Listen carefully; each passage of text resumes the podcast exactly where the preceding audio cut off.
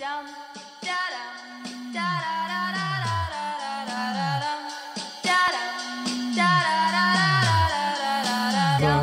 boom. This is gonna feel real good, alright? Most dope. Everybody, please put a thumb in the air. One,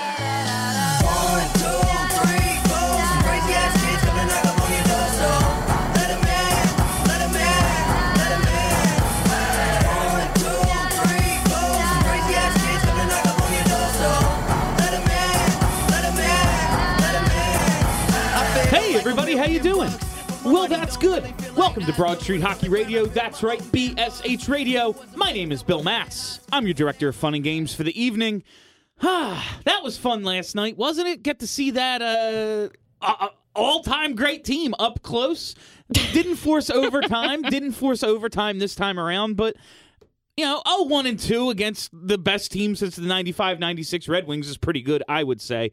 Uh, let's get into it. Uh, there's some stuff going on, trade deadline coming up. Flyers are still, you know, technically in it. Uh, so let's just get right to it. Let's lead it off. Rejoining us this week after an absence, Yay! My broadcast partner in crime, Steph Licious D. Steph Driver. Oh my. Um so we are going to the Flyers alumni showdown on Friday. Uh that is this Friday before the stadium series. It's at the Class of 23 Arena, which is on the University of Pennsylvania's campus ish. Um the lineup was just announced today. Check it out on Broad Street Hockey, but the highlights are Danny Briere and Scott Danny Hartnell Briere! and Kimmo Timonen and that's all I remember. Eric. Lindros. Eric. Oh well, That guy. that's a pretty fucking big deal. How does Yeah. It, how does it make you guys feel that now, like in 2012, I went to the alumni game and it was like obviously, you know, you get Lindros and LeClair, guys who I was little kids for. Uh, but you know, the big show is still. I'm watching Bobby Clarke and Bill Barber and uh, Bernie Parent stack the freaking pads like it's 1975. But now it's literally like guys I've written about in my life. I know, right? We're getting old, fam. Uh, yeah, people Like, I- people that I've interviewed while they were players. I heard and- today that yeah. Rihanna is 31, and I was like, oh man, that's Don't you dare! here we go, huh? Don't you dare! All right. Wait, wait, Kelly, is Lindros going to be there? As far as I know, They've yes. been- Because he He's wasn't. been- He's not on the alumni roster. The Oh. email Oh, is that I he got not? today. I He's thought been, he like, was. around doing stuff. I so I just assumed he was going to be. He there, might but I be don't know. around. The- He doesn't. The, the roster that I have from this email today is forwards: Riley Cote, Brian Propp, Danny Briere, Todd Fedoruk, Scott Hartnell, Mitch Lamoureux, and Dave Brown. The defensemen are Brad Oh. Brad Marsh, Joe Watson, and Jim Watson. Terry Carkner, Doug Crossman, Kjell Samuelsson, Nick Schultz, and Kimmo Timonen. Schultz. And your goalie is Boosh. So it does Well, not. I made that up then. So, and then it's Bernie, Dave Schultz, Bill Clement, and Reggie Leach will also be in attendance. Oh, and uh, special guest player Andrew Ferenc is going to be No, that's going to sell tickets. Paul Holmgren is coaching, so that's fun. Paul Holmgren, and Bob Kelly, and Bill Barber. Ah. we've, we've got a we've now got a- Kelly's got to go. yeah, it's Jack her Adams favorite, her winner, favorite Bill coach Barber. ever. I'll beg him to triumvirate. come back. So we are going to be there. If you if if you could make it, if you're going to be in the area, tickets are 15 bucks and they're going to be playing against the Snider Hockey alumni. So kids that some of these older players have literally watched grow up. They're going to be playing against them and it's just going to be a lot of fun. Anybody who's really anybody within the Flyers organization is going to be there. Um Willie O'Ree is dropping the puck. Um, cool. Lauren Hart is singing the national anthem it, it's just it's going to be a lot of fun. If you can make it, 15 bucks, head on over to Snider Hockey. If you can't make it, go to our Patreon page because we are going to be there. We are going to be covering the event in a way that, you know, only Broad Street Hockey can. So we're doing both audio and video. It's going to be the most fun. Um, so we're doing, you know, $5, $10 for uh, audio and video, respectively. Um, and all donations will be going towards Snider Hockey. So you're not paying us, you're paying for the coverage, whatever. Um, it's going to be a lot of fun. It's happening on Friday before the Stadium Series that may or may not get rained out. Thank you. I can't wait for them to play that game in the rain. That's going to be oh, fun. Oh God, it's going to be such a mess. I From mean, ice doesn't hold up well in the rain. Not great. you just get a broom. It's fine. From theathletic.com, Charlie O'Connor. So you remember how a couple weeks ago I was saying how like Andrew McDonald's numbers this year haven't been terrible, and not that he's good, but he hasn't been the total dumpster fire that we sort of assume he's always going to be. Yeah, And then what looking like happened? that, oh, maybe he's just an average, you know. Yeah, sixth like maybe he's a third pair defenseman who can be passable in that role. Well, over the last week and a half, he's back to being really bad. Who could have seen that coming? so that really was just probably a blip on the we radar. were talking about some of the goals that Carter Hart has let in over the last few games, and like the first uh, Detroit game of the back to backs, like three of them, or at least two of them, were sick deflections, and the Vanek one was a little leaky on Hart's part. Like just tighten up; it's a little Bryz Bryz esque. Nobody let in more armpit goals I've ever seen than Bryz. It was just a ridiculous thing, but like in the play leading up to that, Andrew McDonald literally conceded the entire. If there was, Yeah. if there were 200 more yards of ice, he would have given those up as well. Like he was just looking for more shit to give up. I, if he had could have found a white flag, he would have thrown it and fallen down and killed himself. Like I, I, I don't know what else he could have possibly done to concede more ice on that play. There was- But there it's- was a- it's Andrew McDonald. There was a what play on um, today's Wednesday, right? So there's a play in It is. Tuesday's game leading up to the first goal that Tampa scored, and it was just the epitome of Andrew McDonald, where I believe it was Simmonds. They have the puck in the offensive zone. Simmonds sort of tries to get a pass back up to the point to in the general direction of McDonald, but he doesn't get get a, a quite enough on it. And McDonald, he if he would have been decisive and he would have just went and got the puck they would have kept the play alive. But what does McDonald do? He sort of like takes a half stride forward, then thinks, oh no, I won't get to the puck, takes a stride backwards, then thinks, oh wait, I have more time than I thought I did. Then he tries to go forward, then he takes another stride backwards, and then by then the, the, the Lightning have the puck and are rushing back. Like, that's McDonald in a nutshell. He's just, the instincts, they're just not good. And, and and that's the thing. Like when when you put him in a split second situation where he has to make a decision without thinking, he doesn't make the right one. And that was the classic example of like he, it's it's like analysis paralysis, and it's bad. I, that's the thing with Andrew McDonald. Like, I get that his leadership or whatever is separate from hockey IQ, mm-hmm. but typically a guy like him, while he may not be physically capable, like he just isn't good enough, you can at least make the argument he knows what to do. He doesn't seem to know what to do. Well, do. he knows what to do in the system. That's the thing. like Well, yeah. system wise, he knows exactly what the coaches want him to do. It's the minute that you get off system and you have to just make a hockey decision based on the nature of the moment, that's where you lose him. Because he's just it's everything is structure with him. But the minute you take him out of that structure, it, there's he just doesn't provide anything. And the coaches love the structure but for hockey players to actually drive play in the right direction it's what you do outside of the structure the, the structure prevents the big mistakes. And granted over the last week and a half he's still made a lot of big mistakes. But the structure prevents the big mistakes. It's what you do in addition to the structure that actually allows you to be a winning hockey team. And that's where he doesn't do anything Last but certainly not least, Carcillo's mustache herself, Kelly Hinkle. So I'm wondering if I'm the only one feeling this way. So I'm going to talk through my feelings a bit. So remember how earlier in the season we were all getting super ambivalent, but it was like a really negative mm-hmm. way. Like we were just pissed and we couldn't care anymore. I'm feeling ambivalent again, but it's like in a completely different way where it's just like, for example, last game, watching Carter Hart give up a couple of stinkers to the best team in the league. I'm just like, ah, you know what? That's all right. Doesn't matter. That's um He's learning. We're not going anywhere. It's fine. that's I'm feeling like the results don't matter and therefore they don't bother me. Yeah, like I'm yeah. rooting for them. Yeah. But my assessment of what this team is is strictly like, hey, what's Nolan Patrick looking like? What's what's Oskar Lindblom looking like? What's Travis Sanheim looking like? And that's Yeah. as long as those guys are doing at least getting the reps and I'm seeing them progress. I don't really care about the results. It's fun. I'm going to follow it. But yeah, I'm not Yeah, there's very little. oh my god, they're losing and I'm mad, or Yeah, oh, they're yeah. on this win streak and they're gonna make the run. Like I'm not. That's I'm just whatever happens happens. I'm looking. It's process over results right now. Yeah, same. a lost season. I Yeah. mean, who who cares? They It's threw lost away the first half of the season, and this is where they are. I'm disappointed, but I can't go back and fix it, so I have to just move forward. And at least now, you know, Phil's getting a look. Maybe some of the other kids will get a look. I mean, kind of. Sort but of. Well, now he's going to get two Yeah, game no. look. the very least. This is basically the the argument I made in. I think I wrote this article in like mid January, and it was pretty much the argument I made was that if you know it's the underlying argument in the article was just why stay angry?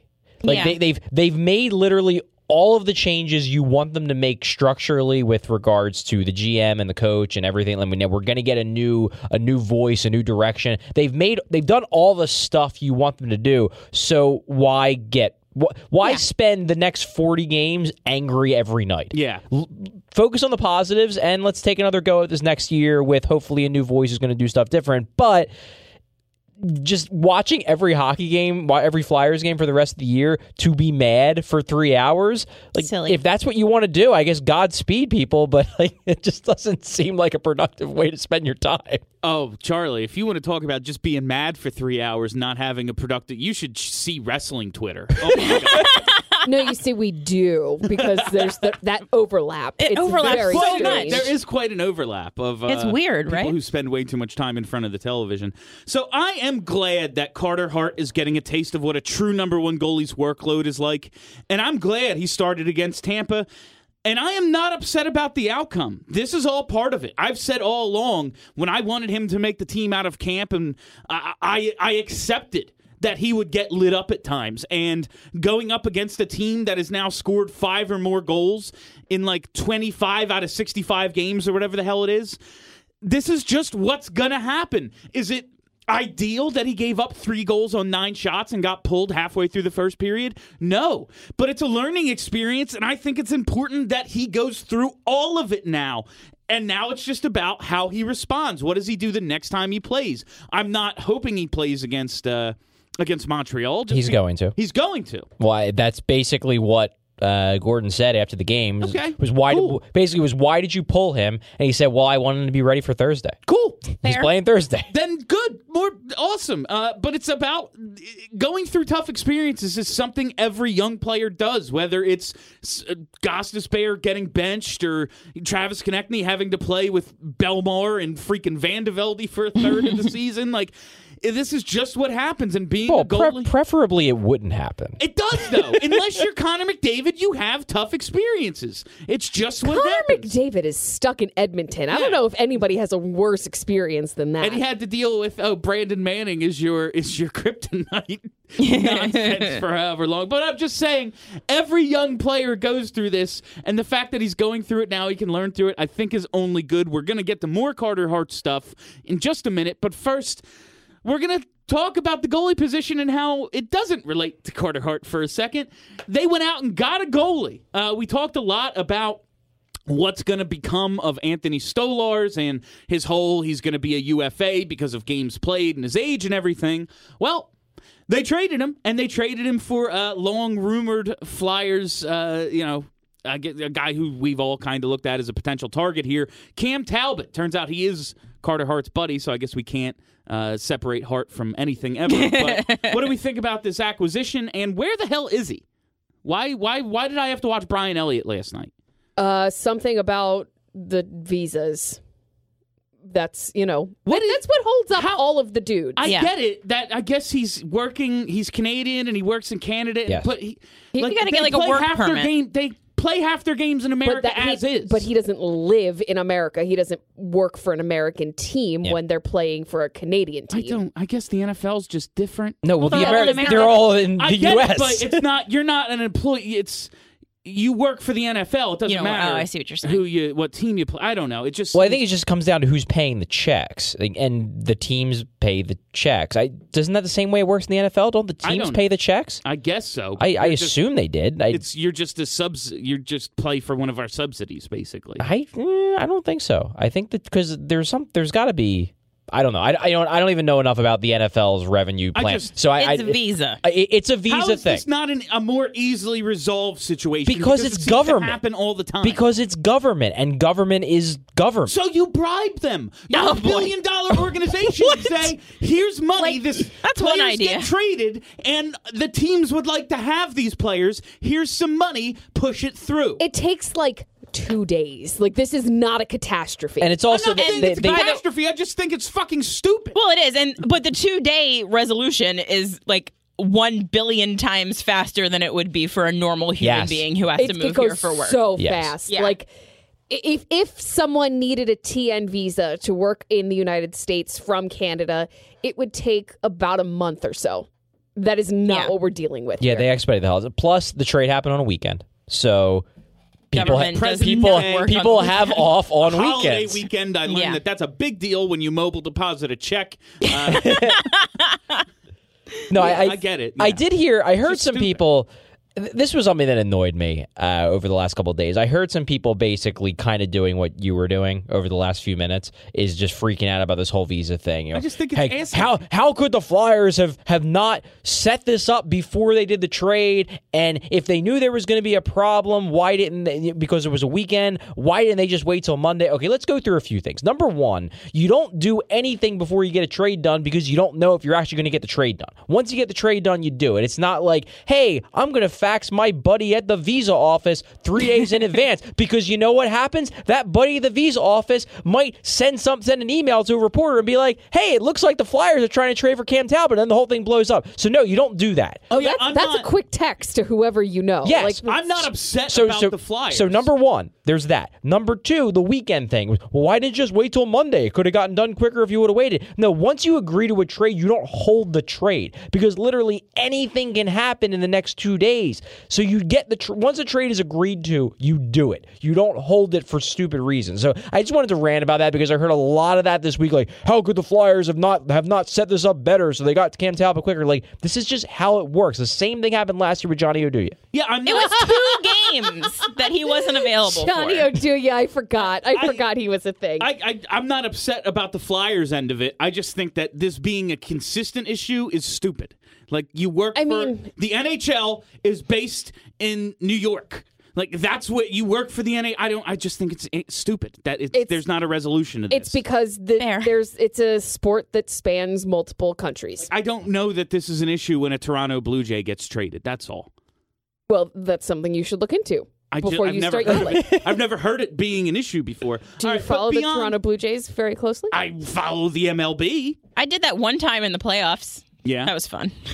so anyway, back to Talbot and his actual impact. What is what do we think of this trade? What is your what is your idea of how this trade works out for the Flyers? You lose Anthony Stolarz. It looked like he might be growing into something, but he's 25. He was probably leaving. It looks like Cam Talbot wants to stay. What does that look like to you? My original thoughts were this is a trade that didn't need to happen. They're both guys that aren't are on expiring contracts. One's old, one's young. Who cares? But as as I thought about it some more, the, the who cares vibes definitely got stronger.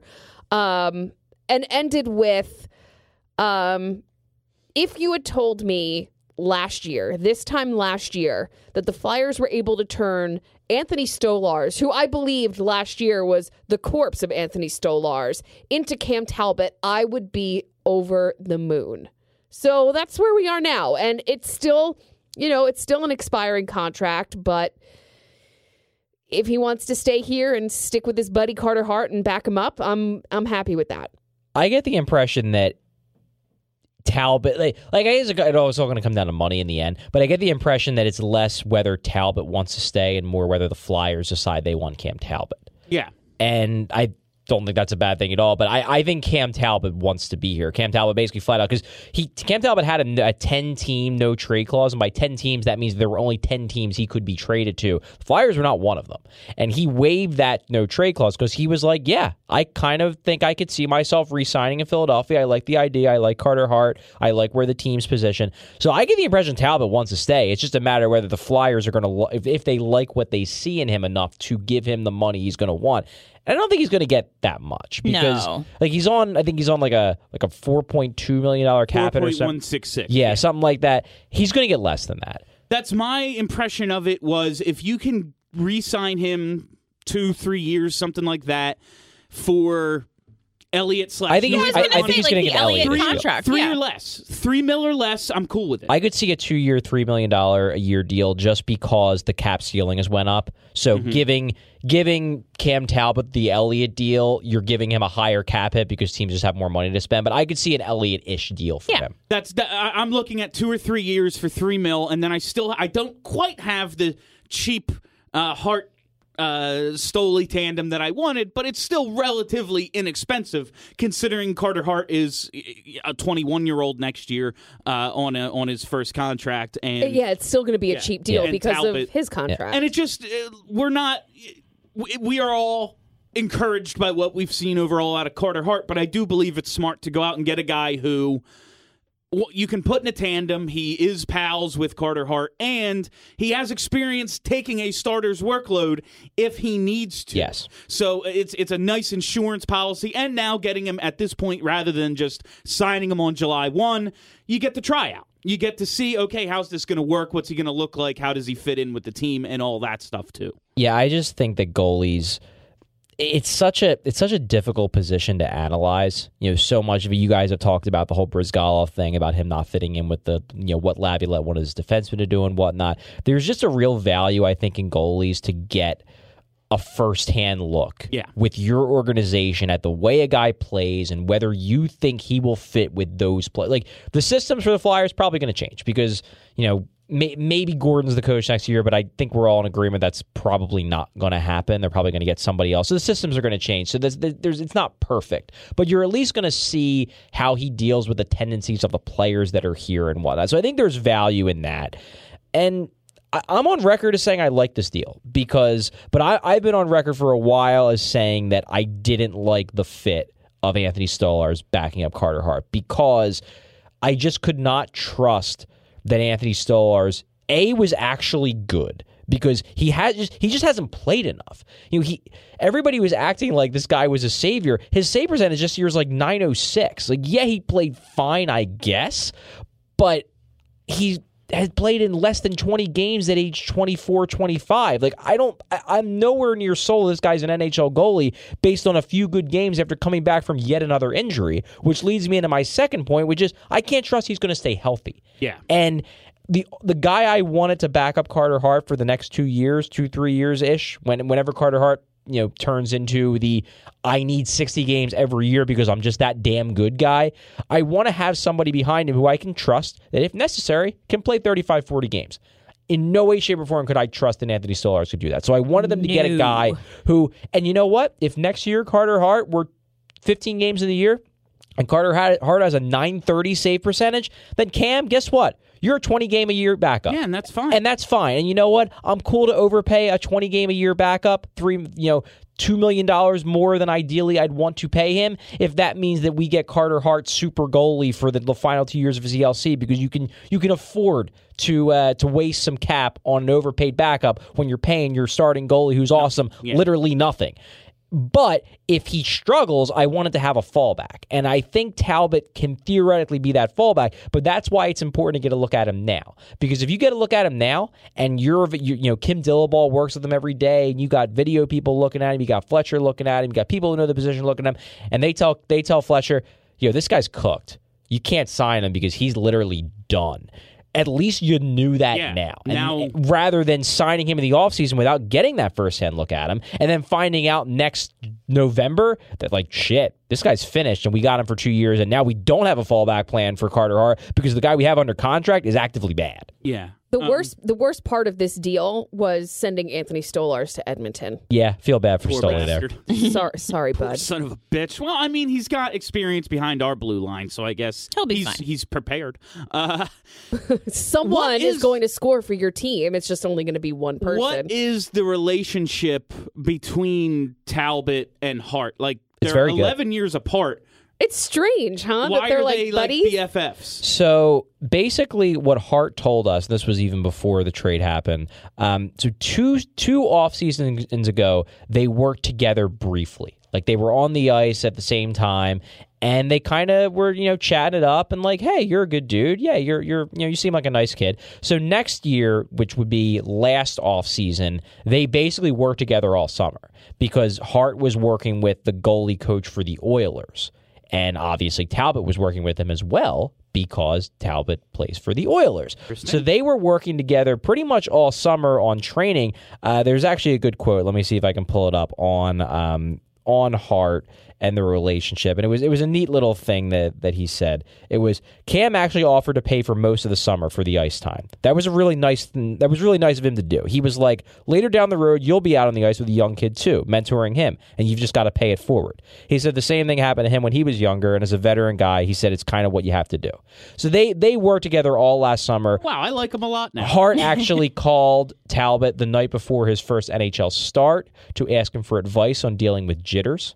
So they had a good relationship already. How much that matters, I guess it's good that they have a good relationship. I like the Talbot move mostly because I just think he's a good fit considering what he's going to what he's going to cost and the fact that this this year he's been bad this year but this year has really been the only year of his career where he's been bad i could see this just being the random year when goalies sometimes have bad years out of the blue and, They then, they're, and then they're fine again so i could see that it seems like a good buy low but there's an added benefit to the fact that carter hart already likes the guy Yeah, it's a bonus. Yeah, like I the want him to be happy. the the role Talbot's going to play and his price and all that is is the main thing for me. But the fact that they have this relationship and it is uh, strong and they kind of play off of each other, I think it's just a good bonus to have. Doesn't hurt. No, not at all. Uh, to Carter Hart again, some more now.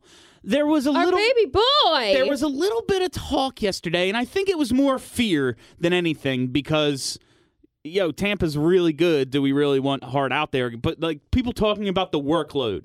Do you have any concerns about Carter Hart's workload at this point right now? Twenty year old goalie with you know twenty two or twenty one starts or whatever it is under his belt. I don't personally. I mean, he he played what like sixty ish games when he was with the Mhm. Silvertips. So, I mean, obviously it's a more intense situation in the NHL, but he's used to playing that many games. i'm moderately concerned That's where I am. But by the same token, the fact that they acquired Talbot leads me to believe that like you didn't acquire him not to see him play. So you're like this week I honestly think is going to be an aberration where basically, you know, over this nine, 10 day period, Carter Hart just played all the games. I think you give Talbot a few days of practice. Like obviously Carter Hart's playing the Stadium Series game because he's playing the Stadium Series game. It's the freaking Stadium Series game. Yeah. And I don't. I think there was a decent chance he wasn't going to play against Montreal, but because he got pulled so early, they're like, okay, we're throwing you out there, and it's a big game. But I do believe that this kind of workload is not going to continue because they're going to want to see Talbot, and you don't acquire a guy to get a look at him and and not get not a and a not look, get a look at him. So.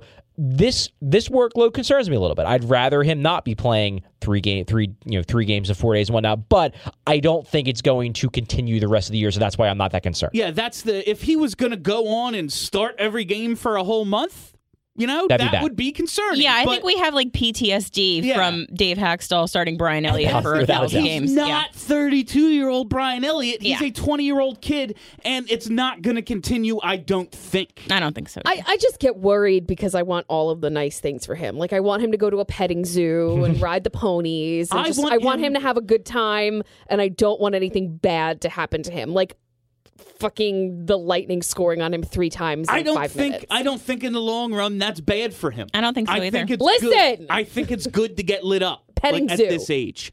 I I prefer gonna him not to though. But it's like it would be better if that didn't. But happen. it's, If it's gonna going happen to this happen. year, Yeah, let it happen this gonna year. happen. Yeah. Every goalie gets lit up, and a 20 year old making his 21st career start against the highest scoring team of my goddamn lifetime. Like uh, it's just Are the we way. are we going to talk about Nikita Kucherov? Like I feel like we should. He's not a flyer, and I know we have ice Yeah, sport. I, I don't remember if you were on the episode of Ice Sport where I wanted to rant about him winning the MVP simply because we've determined well, that Carter Hart's going to win the MVP. we've so. determined that well if you're connor mcdavid and just actively the best player but your team doesn't get in you're not even a finalist but for some somehow like we've also said no if your team's too good and you're just the best player on that team you can't be it but then the midseason awards came out and kucherov won so Yeah, I, I, I will argument. say I will say that I'm concerned that we're going to overthink our way out of giving Nikita Yeah. Kucherov the MVP.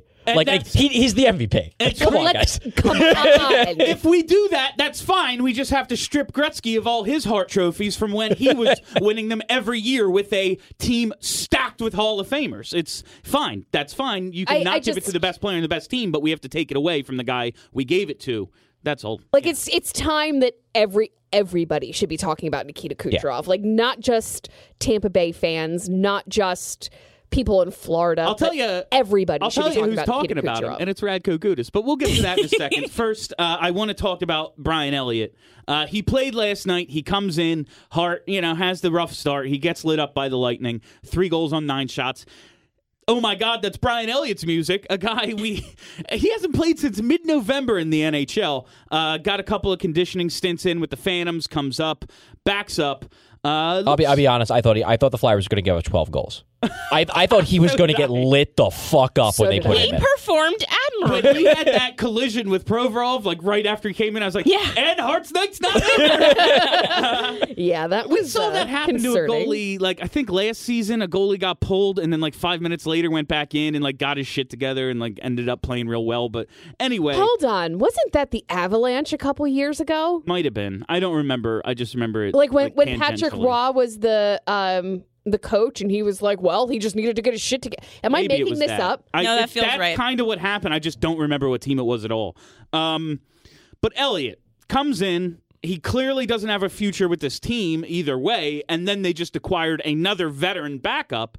So what what happens with Brian Elliott now? Is he traded for a box of chocolates or?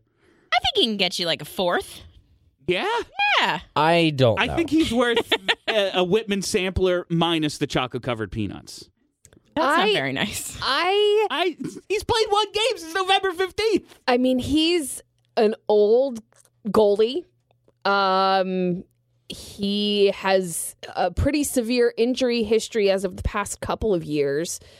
Uh, his save percentage is not bad, but it's also not great. He's I, fine. I That's- just like he's fine. He's just some guy. I don't know what team needs just some guy. Like if you're making a playoff push, you don't want just some guy. Uh, to me, it's if you're making a playoff push and have concerns, but you're just looking for depth. Like Yeah, maybe yeah, we yeah. have a starter. but like, what team? Like, can you think of any know, team? San that- Jose. Somebody somebody was ta- I forget who it was. No, San Jose didn't they just? I think they just picked up a goalie. They're, They- oh no, they're, they're, they're, rumored to get Ryan, Ryan Miller, which I which I actually think is it a great oh wow, move. yeah, for that's them. would be great good, move yeah. for them. Yeah, that's absolutely a good That's- move. yeah, that's All right, the well, then rumor. I don't know. I, I'm just asking what you think about his value around the league and what teams are looking for. I what j- do you think? I just don't think. And look, I think the Flyers are in a position where if somebody calls them up and says, "Hey, we want Brian Elliott," they're like, "Yeah, go ahead." Yeah, and and, have you know, here's give us a six round pick or a mm-hmm. conditional seventh or whatever, and here and here you go. But I'm just skeptical that any team that's making a playoff push would trust him to stay healthy. No, like yeah. that. That's just my thing. And, and to pick him up, he would presumably be your backup. And I don't know if you can trust him as a backup to stay healthy. And he's not, he doesn't have the cachet anymore for anybody to trade him with the, like, like what the Flyers are doing with Talbot. The Flyers are trading for Talbot to see if there's a fit for him to re sign him. I don't think Brian Elliott brings the cachet of anybody being like, man, we need to get a jump on Brian Elliott's market. oh yeah, no, I've Like, been no, saying he's going to be out there in free agency for quite a while. I my answer to what's going to happen with Brian Elliott in post games for months now has been to me it makes no sense for him to play this year. Like if I was him, I would say I've been hurt. I got myself completely healthy and then hope for a tryout this summer. Just be like, "Hey, I'm healthy. I'm good. You know I'm good because I took the time off to actually get myself healthy rather than rush myself back like I did last year." But hey, he's going to play. He looked pretty good last night. Uh, they waived Mike McKenna. That's what happened. Did they yeah, that actually? Yeah. happened this yeah. afternoon. yeah, He's that, still that, that on- was inevitable. Yeah, he's still on cap friendly, but I didn't. Well, I that's didn't know. because he can't be sent down until tomorrow, Yeah. presuming he clears. And he might not clear. Maybe Vancouver picks him back up and stashes him in the AHL because they already tried it once, and now they if they pick him up, they don't have to re-waive him to get him down to the AHL. They can just assign Yeah, him it's there. just people are going, "Oh my God, they have four goals." I'm like, McKenna's not going to stay. No. Uh, if if he clears and they send him to the Phantoms, good for him. Yeah, you know, it's fine. he's you know all that stuff about him moving a million times, but I mean, get- the only goalie that they have at the Phantoms right now is Alex Lyon, and he just came back from Well, they have that other guy, where the the guy who they keep bringing up from Oh, the Brendan ECHL. Kahm? Yeah, that dude. who I just learned his name when I went to the Phantoms game last week. oh, you're a thing. all right, fam, we have a bit of a uh, a bit of a treat for you. Uh, We're gonna throw this now to an interview that was done with Brad Marsh. So uh, ahead of this alumni showdown on Friday, here is an interview with Brad Marsh. This is Steph Driver. I am here with former Flyer Brad Marsh. Brad, how are you? I'm doing great, thank you. Very Excellent. good, very good. Thank you so much for joining me. So, we're here today to talk about a couple things. First of all, your time as a Flyer. So, let's just start. What is your best Flyers memory? Well, there's so many of them. I was traded here in 1981, November of 81, and, and my career. Then I was shipped out of here, if you will, in in, in uh, 1988. Um, and so, in that seven-year time frame, there's so many neat memories. Uh, my memory of coming into the Flyer dressing room uh, for the first time because they were still the Broad Street Bullies at that time, um, and, and you know, from there, it, it just was a cool uh, experience to be a flyer. But you know, obviously, when you play professional sports, the goal is to win. And uh, we came close twice, 1985 and 97, but unfortunately lost to the Edmonton Oilers. And so, I mean, those we had great teams, we had a great group of guys, and. Uh, so unfortunately, my highlights both end on a sour note, but you know that's the way it goes when you're playing, uh, you know, in the NHL. Yeah. What's your favorite story from your time as a Flyer that is just one that you tell at parties or when you're meeting with people? Well, once again, it's not so much that I'm a set up shop and I'm a storyteller, but Yeah. so many people have so many questions, and uh, you know about this player and that player. You know, you, I always get asked, you know, what's Bobby Clarke like, and you know, I was very fortunate to have him as a teammate, and then, as you know, he retired in, in '84 and became my boss, if you will. Yeah. Um, and so that was a neat experience, you know, having uh, you know, experiencing Clarkey from both ends of the of, of the hockey spectrum, if you will. And uh, so just you know, lots of good stories. I'm happy to talk about them when people ask questions. But but once again, you know, the, the stories that people quite often ask about is when we lost the cup and how was that. And Yeah. so I usually get.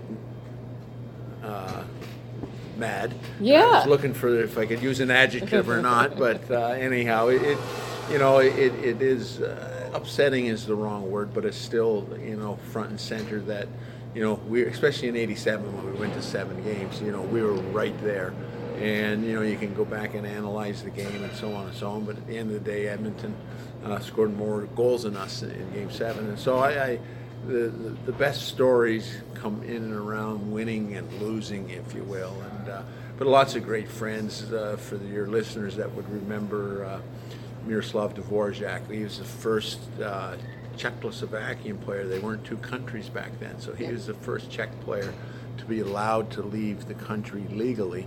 And so he came to the Flyers. Uh, Keith Allen drafted him, and he came to the Flyers. He got permission to come, and so we became great friends. And uh, I was over visiting him many times, and so uh, stories. I like talking, telling uh, stories about him, and learning the the American way of life, if you will. And uh, you know, we can go on and on. There's there's just great memories and great stories. Great. So you've played for a handful of teams. Yeah. What is so special about the Flyers that made you want to stay? Well, um, it, it, it's it's a unique atmosphere because of Mr. Snider. And if you look at professional sports teams and all the sports, just not the NHL, especially nowadays, they're owned by a hedge fund or a corporation or or, or, or whatever. Whereas, you know, Mr. Snider um, was one of the, the, the last single owners. Like he he bought the team in '67 and he owned the team right up until he passed away. And and you don't see that in, in professional sports. You don't see that in in real businesses type of thing. Like family businesses are long gone now, and uh, um, so that's what made it special. And uh, you know, he wasn't much older than the guys in 1967 when he when he formed the Flyers, and so there was a sense of of uh, the real sense of team right from the beginning, and it was always there. And then when I came here in '88, once again, Mr. Snider wasn't that much older, but uh, then you know his, his kids were the same age as the players on the team, and so you know we were friends with Jay and Lindy and, and so on and so on, and so it really was a family growing up, and uh, all the decisions made in the early years and through my years, of course, in the 80s and 90s when uh, Mr. Snider was was very much in control of the Flyers. Um, um, was the decisions made were, were based on family. They weren't necessarily made on business. They're based on family, and there's all kinds of stories. I mean, he, he could have moved the Flyers to a different site to get a better deal in a better arena, maybe move across the river and all that. Mm. But he no, we belong here, and my Flyer fans want to come see the team here. So everything was made with family in mind, and whether it's the players, the people that worked here, or the fans, everybody was part of the family. And so that's that's what jumps out at a new player that comes into the organization. Great. So before we jump into the Ed Snider Youth Hockey Foundation, just one more hockey question. How has the game transformed since the time that you were playing to present? Wow, I started in the 70s and finished in the 90s, and so there's a lot of changes. And the most obvious one is the physicality of the game. Um, and I don't necessarily mean fighting, but the, the, the body checking, Yep. the open ice hitting, uh, and the fighting. Um, it's it's not there anymore. It's a game of speed. It's it's a you know a game of uh, quick puck movement. Um, when when I played, or you know back in the days, the, the game was north south for the most part, uh, a dump and chase game. Uh, but now they're weaving and they're crisscrossing and they're regrouping and they're circling and uh, it, it's it's a very fast-paced game. And I think you can trace that back. Edmonton, the team that we lost to in the '80s, you know, they changed the way the game was played. They were very fast uh, moving, a lot of weaving and and so on and so on. So I'm not going to sit here and debate which one's good and which one's better and so on and so on. The, the game of hockey is exciting because we're the the only professional sport. And when I say professional sport, I'm um, I'm talking hockey. Uh, football, baseball, and basketball. Yeah, I know four. soccer's on the rise, but I didn't grow up a soccer fan, so I still don't talk about them. Uh, but you know, in the game of hockey, all 20 players play, and all 20 players contribute to the game. Uh, you know, baseball is it's basically the pitcher. He throws the ball and somebody catches it, but not all. What do they have a 25 man roster? Sure. In baseball, whatever. I cover hockey. I Yeah, kinda know. like, not everyone plays. Yeah. And the pitcher only pitches once every five games, and you know, same with in basketball. They their their starters pretty much play the game. Um, and I'll go, th- you know, football's football, but in hockey, all 20 players contribute. Yes, some play a little bit more than others, but everybody that sits on that bench, with exception of the of the alternate goalie that night, he'll play the next night. But all 18 skaters contribute in the game, and uh, if Brad Marsh has the puck coming up the ice, I have limited capabilities of what I'm going to do with it. If it's Mark Howe coming up the ice, he can do whatever he wants with it because that's how good Hall of Fame Mark Howe is. And so the game of hockey is exciting. It always has been exciting and always will be exciting simply because there's so many variables within the game. Everybody plays, and everyone plays has different ability. And so the game complexion changes at a moment's notice. Yeah. All right, great. So let's just jump right in. We're here to talk about the Flyers alumni versus the Ed Snider Youth Hockey Foundation alumni game that's happening on February 22nd. Tell me about what it feels like to carry on Ed Snider's legacy. Well, it, it feels pretty good because if you look at our alumni, we have guys that, that, played on the original team.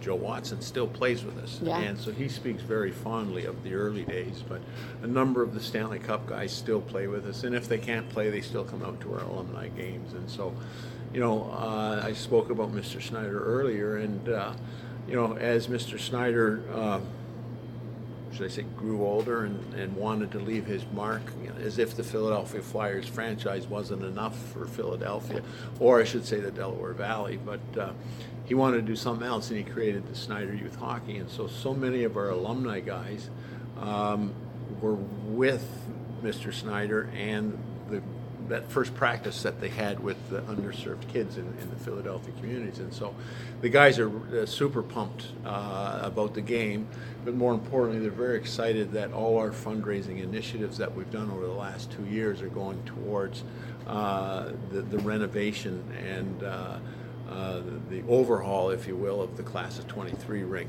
where, where Snider Youth Hockey is going to kind of headquarter. They're going to manage the facility, and uh, they're going to have summertime programming there. And so uh, we're just we're just tickled pink that we were able to do something to honor Mr. Snider. And, you know, quite simple when, when our board got together.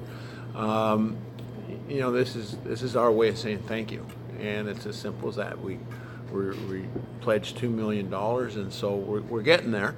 Um, and so on Friday night, the 22nd of February, it's going to be really neat to be able to play a game uh, against the kids that some of our alumni guys were on the ice with years and years and years ago, and to see that, that they've grown up to be uh, not only good hockey players, but good people. Yeah, that's incredible. Tell me about the class of 23 arena. And why is it so special? Well, it's funny that, and I'm sure you've seen the new practice facility where Yep. the Flyers are play, practice in Voorhees. Now it's beautiful. We used to practice at the cl- class of 23 rink. Well, I did when I came here in 81, but the Flyers were practicing there in the 60s and, and through the 70s, and we moved to the Coliseum in, in Voorhees in 1983, I think. Uh, and so there's a long history of Flyers at the class of 23. And no disrespect to the class of 23 rink, but it was a dump. Yeah. And it was a dump in the 60s and 70s. and when I got traded here uh, in 81, I walk in and I says, Are you kidding me? This is the practice facility? Like there's there's no exercise. Exercise wasn't really part of the game.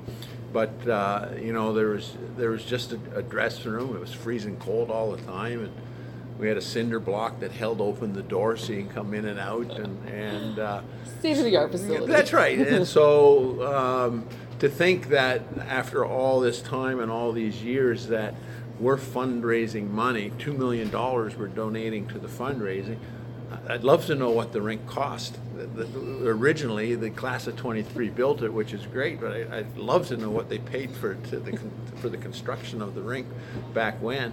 Um, so it's kind of neat that uh, we are going to revamp the rink that so many of us started our flyer careers on. Yeah. Tell me a little bit more about the game and, and how people can get involved.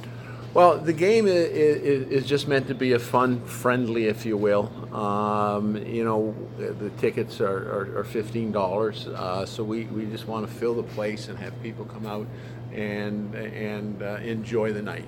Uh, it's going to be.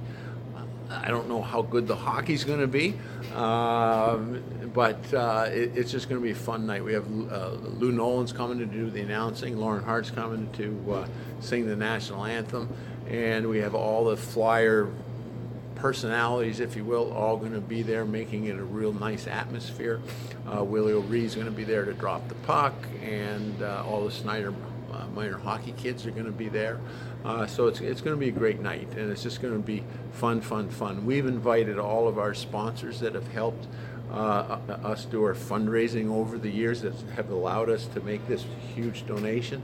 Uh, so they, they're coming, um, you know, just to enjoy the night as well. So it's going to be a, a fun night from, from start to end. And so, as I said, the, the tickets are 15 bucks. They can go online and, and purchase them, or uh, go to your website and purchase them, and you'll fill everybody in on those details, I'm will, sure. But yep. it's just going to be a good night, and it's Scotty Hartnell's first game as a Flyer alumni, so everyone's got to come see Scotty play. Of course. And so we were teasing. He's a rookie all again now. He's, he doesn't. none of sure the- he loves that. Yeah, none of this veteran stuff. He's he's down at the bottom of the pole, and and Joe Watson, uh, who as I said is going to play in the game, he'll put him in his place. Excellent. Yes, Excellent. I'm yes. looking forward to Okay. it. So Broad Street Hockey will be there.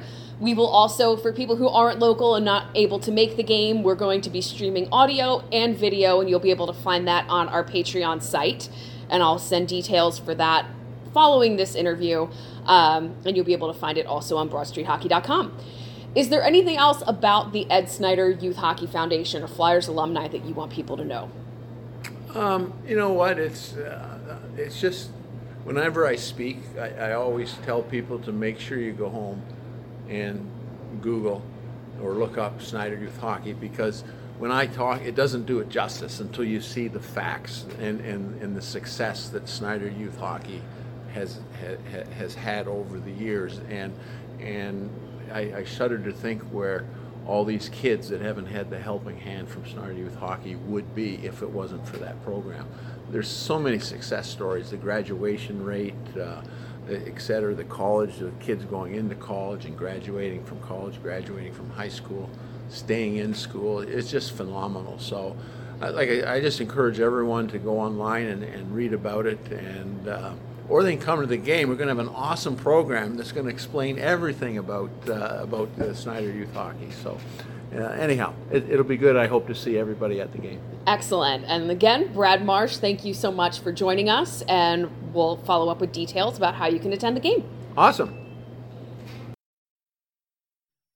Okay, uh, the Gudas thing came down today.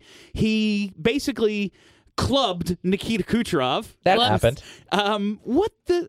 What was he think? Did you? Such a weird He play. doesn't Well, think. yeah, I know. That's a bunch. Like some of my friends texted me who are not Flyers fans, and they're like, "What happened with that?" I was like, "I don't know. He just does big dummy things sometimes." Yeah, he's just a big dumb He's, animal. uh, I get. That, it's one of those times where you're like, maybe he shouldn't have a sword. he definitely should not. He have a should sword. not have a sword. Did you? I was shocked considering that his last suspension was 10 games for hitting someone in the head with his stick. Yeah. I am shocked he only got two games for hitting the presumptive Hart Trophy winner over the head with his stick. I think I, Shocked.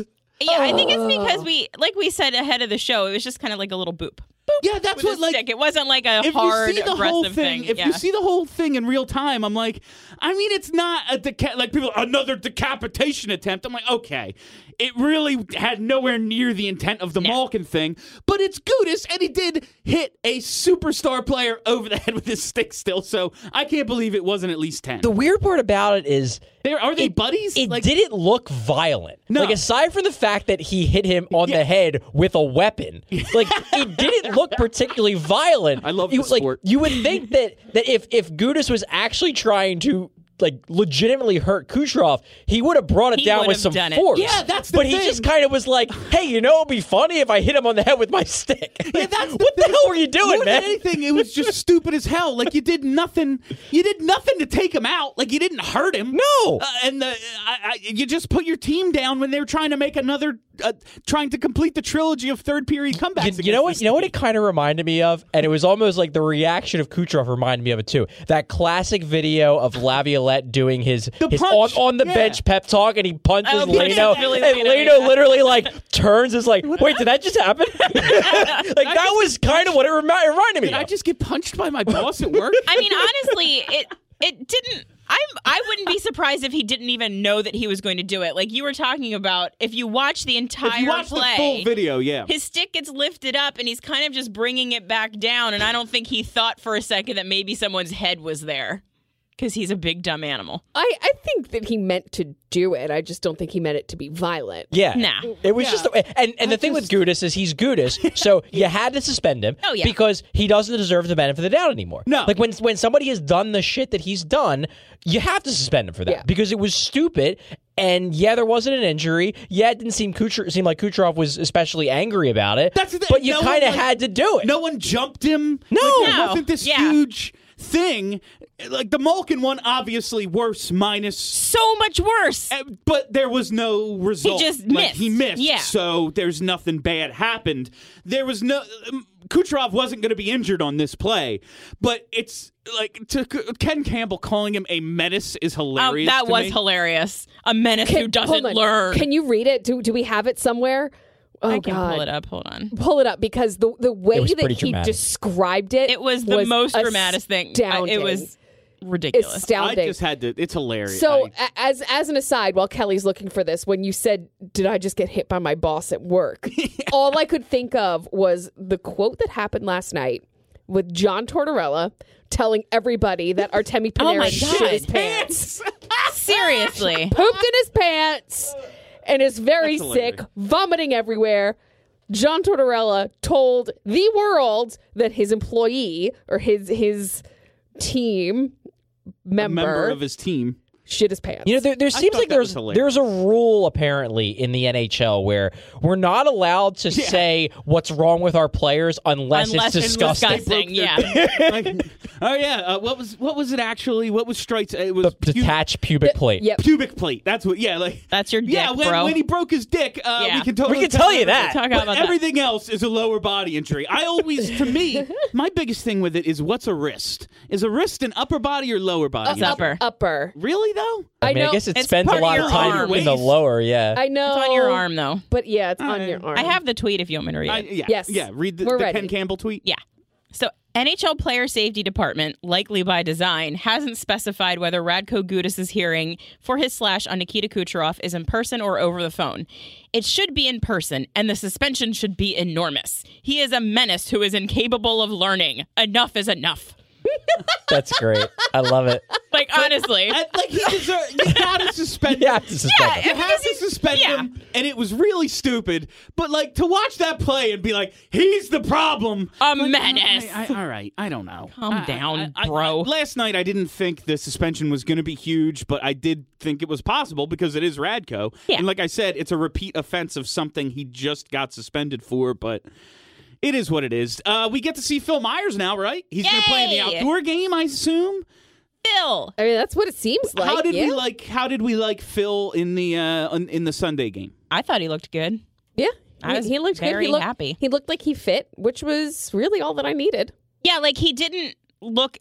I always wonder when a guy gets called up for the first time if he's going to look out of place. Like if he's going to look like he needs to get up to NHL speed, if it's going to look like he can't really keep up with the with the guys in the NHL. And I didn't see any of that with Myers. What I liked about him, and I guess I should have known this because, like, he's a big dude and he's not physically weak, but I was impressed with how strong he looked. Like, there were a couple times in front of the net where he was just boxing the shit out of people in front of the net, and I was like, man, not only like not only does he look physically ready, he looks more physically ready than quite a few of the NHL defensemen who have Yup. been in the league for like on the Flyers that have been in the league for multiple seasons. Who he have looks more- giant contracts. yeah, like he looks more physically ready than Andrew MacDonald. Yeah.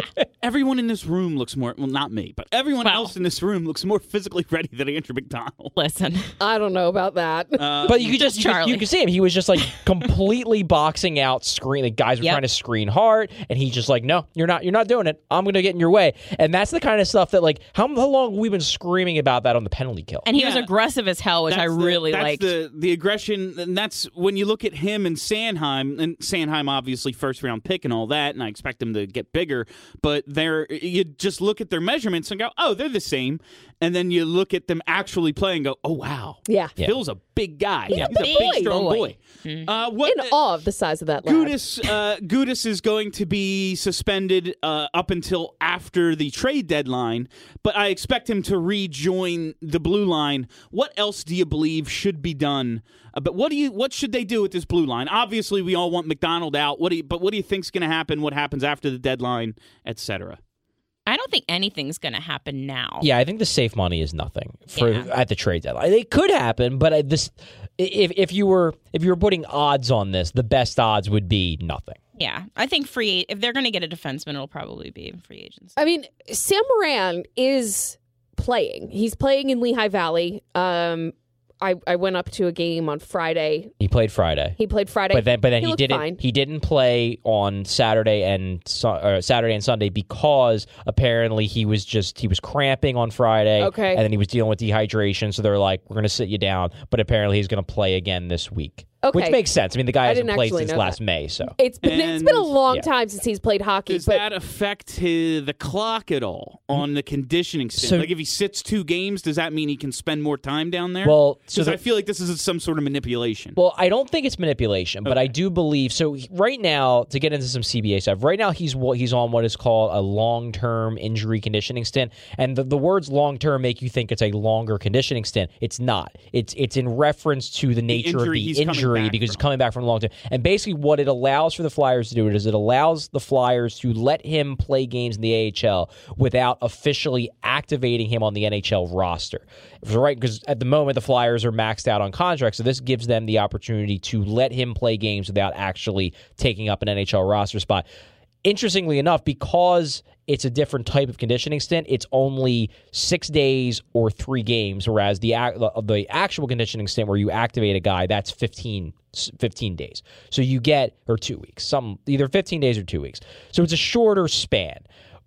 But what the Flyers theoretically could do, and this is what I believe was probably their plan all around, was that they give him the long term conditioning stint. He plays three games. Rather than immediately activate him to the NHL roster, they would just put him back on IR, wait until after the trade deadline because after the trade deadline, then you can have as many players in your roster as you can fit under the cap. Mm-hmm. Then they would activate him to the NHL roster, and boom, they just wanted to. He was ready to play. They wanted to give him the games. They were able to give him the games under this long term conditioning stint thing. Things are a little bit more complicated now because now he can't play. So now he has he's only used the one game. He's got two more games that he can play before they have to make that decision on the conditioning stint.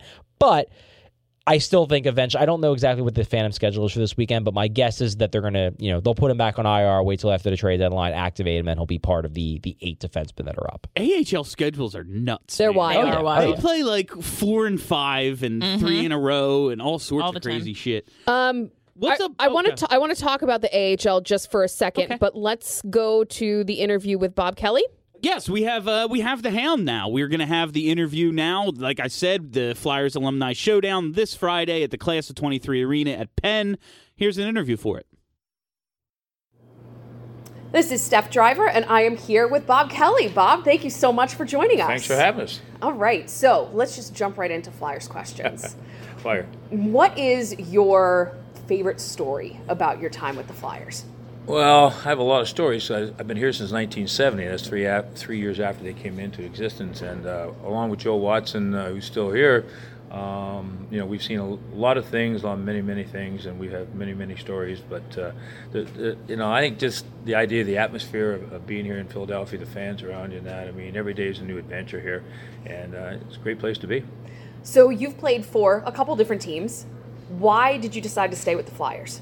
Um, well, you know, start with we don't make the millions of dollars that the kids make today, so therefore, um, uh, you know, you, you got to go to work when you get done. And the kids say they, they train for 11 and a half months a year, where you know we used to have we used to have like six six months off, four months off, depending how well you played. And training camp used to be, you know, six weeks long, and now it's one day, and then and then they're playing. So a lot of things have changed over there. But uh, I just spent 10 years here. Uh, in the 10 years we're here, we were fighting for the Stanley Cup four times, which was pretty cool. And then uh, I got shipped off to Washington. I played there for a year and a half. I wasn't happy with the new management and coaching that came in, so I basically told them to shove it. And I came home Christmas. December 19th, I drove home, and uh, I guess at that point in time, 32 was considered old, so I, I had to go to work. And I started uh, embedding in the community with my kids going to school and everything like that. So uh, never left. No need to go back home. Yeah, I get that. I Yeah. get that. So what makes the Flyers organization special? Well, it started at the top with Mr. Snider, uh, Keith Allen, the general manager underneath, uh, Fred Shero, who we, we plucked from the Rangers back from Omaha.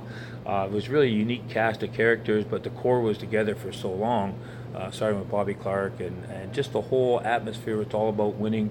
What can Mr. Snider always say? What can I do? What can I do to make things better for you guys? How can you? What can we do for you? He's always, what can I do for you? And it's, uh, you know, it's just a great atmosphere. It's all about the team, and uh, we just had a, a great group of guys.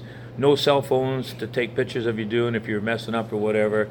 We didn't have the scrutiny that they do now when they, they with the analytics and dissecting the game. It was fun. You go out there and you just have fun and different kind of hockey back there. You know, it was. Uh, we were the uh, first expansion team to win the Stanley Cup, but just come here as, as 12 teams. There were six when, when uh, you know we used to watch all those guys. So to be on the ice with the original six teams just doesn't get any better than that. You know, and everybody knows who the original six guys are. So Yep. yep. What was your biggest rivalry? Well, we want to always thank the St. Louis Blues, Boston Bruins, and the Montreal Canadiens for creating job opportunities for us guys, obviously known as the Bullies. So uh, we used to take fighting to a whole new length. Uh, the rule book was not that thick, and now it's about uh, two feet high.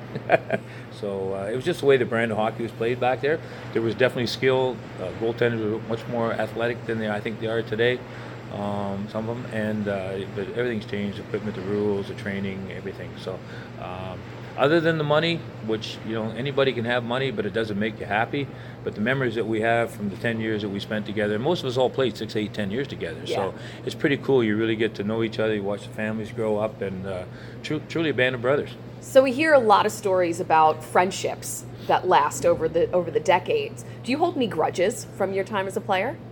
Uh, towards my teammates or towards other Oh, teams? other teams or other No, other players? No, no, God, no, no, because they're, they're you're there to do a job, and everybody knows what the job is. Every every team had tough guys, three, four tough guys. I mean, one fight starts, next thing you got a bench clearing brawl, which you can't do today. You'll get life in prison. But uh, you know, most of most of the guys are really good. There's there's the odd jack you know, around. But uh, most of the guys are real good guys, just doing the job like we were. How about against teams? Do you hold grudges against other teams? No, actually, you just enjoy the stories. You know, you go into you went into the old Chicago Stadium. You're like a gladiator coming out of the basement of the building. The organs playing. You go into Detroit, they're throwing you know octopus at you, and they're hanging. You go into Buffalo, they got Dave Schultz swinging as a mannequin with a rope around his neck.